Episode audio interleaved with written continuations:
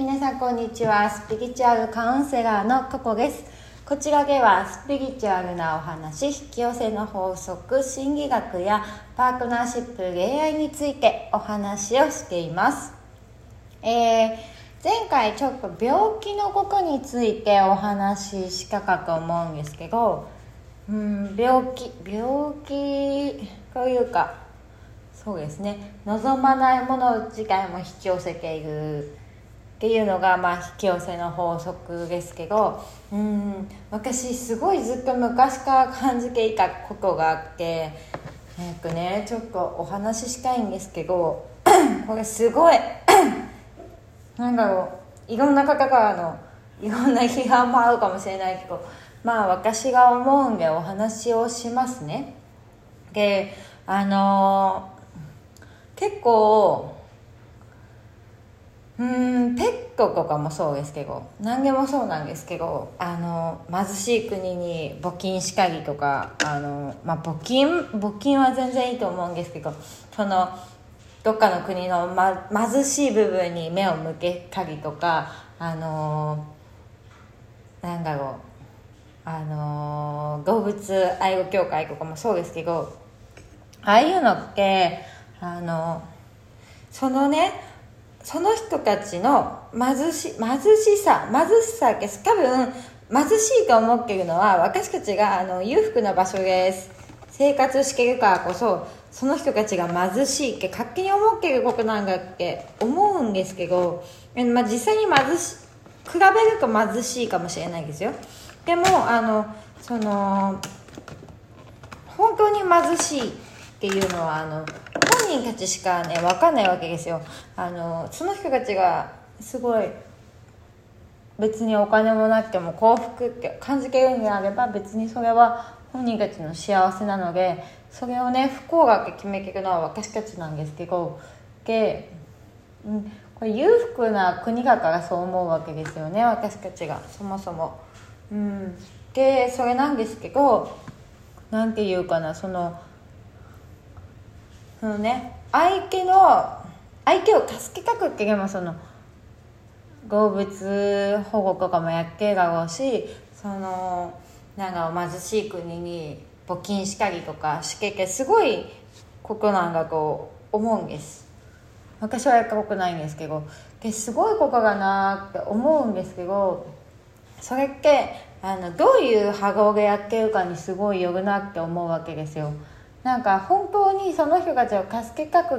てやってるっていう波動がしてるとするじゃないですか。自分がやりたくってやってるじゃなく助けたくてやってるこれが問題なんですよ。あの何かを助けたいとかあの何かを手伝いたいとかもそうですけど救いたいっていう気持ちはですねあのその人のその人自身というかあの相手助けたい相手自身をあの弱い波動に持っていってしまうというかですね。そういう効果を出してしまうわけなんですよ。なのであのやってることが結構逆逆なことって多いんですよね。そのうん。これをねちょっとねあのその人たちにじゃあその人たちが聞いてるかって言ったら違うかが別にあれなんですけどそういうことなんだよってちょっとお話を含め私はしたいなと思うんですけど誰かを救いたいとか誰かを助けたいっていうのはですねあの本当にそう思った時点でその人を助けることっていうのは全然できないわけなんですね。本当にうんとその人たちをね助けたいと思った時はですねあの本来はただ見守る見守っておくっていうのが結構一番いいこと一番いいことというかいい波動の状態で、えー、その人たちを助けようと思った瞬間にですねその人たちはどんどんどんどん弱い波動の人たちがというふうにこちらも認識したりとかあの勝手にそういうあの意識してなくてもですねそういうふうにあの持っていってしまう可能性があると、うん、なので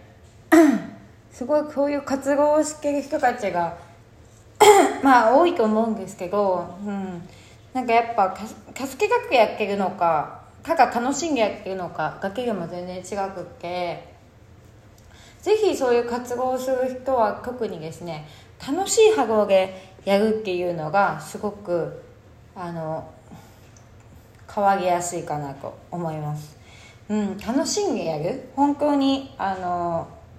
その人たちを助けたいとかそういう気持ちよりかは自分がその活動を楽しいからやっている。ただ広めたいからやっている。っていうのいう波動でやっているのかその人たちがもうもうかわいそうで仕方ない。っていうその人たちを被害者というふうに見てやるのかで全然ね結果は違ってくるわけなんですよ。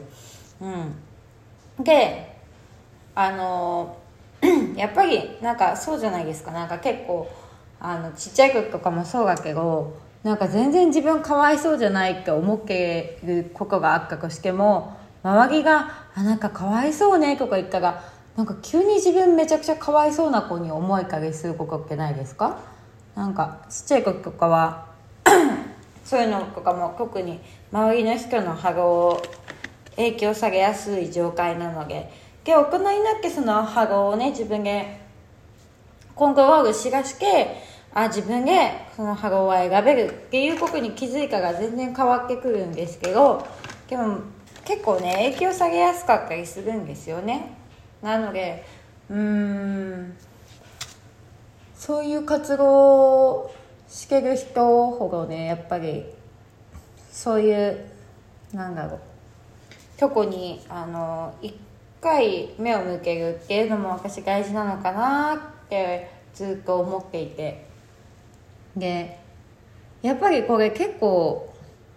この話ってはっていうその引き寄せの法則をね知ってる人とかスピリチュアルに詳しい人とかはねうんきっとわかると思うんですけどいきなりこの話を聞いてねあそうなんだってならないじゃないですか。こんなすぐ「波動が」なんて言われても波動を全然意識して生きたことなければそのいきなり言われてもねないと思うのでもしなんかこのラジオを聴いてくれてる人でまあそういうお仕事だったりとかそういう活動に参加してる人がいるんであればまあちょっと一回は考えてみても面白い結果になってくるかなと思います。はい。そうなんかねあのこれは貧しい国とか動物介護とかそういうのも関係なくって、えーと、と誰かの病気とかもそうなんですよね。誰かの病気まあしまあ身内とかねあと、まあ、恋人とかもそうですけど誰かが病気になった時にその相手をすごい皆さん心配すると思うんですけど心配すればするほどというか助けようと思って病気のことを調べたりとかねあのそうすればするほどその人のねあの引き寄せの手助けをしてしまっているようなものなんですね。うん、なので逆のことやるっていうのがすごく大事かなと思う。逆のこと。今までそのそういう活動をしててやっぱりなんか全然協力的じゃない人たちにちょっと医学したりとかする人とかもいると思うんですけど無責任とか思う人もいると思うんですけどあの逆にねその人たちが協力しないからこそ、えーと、今の状況がね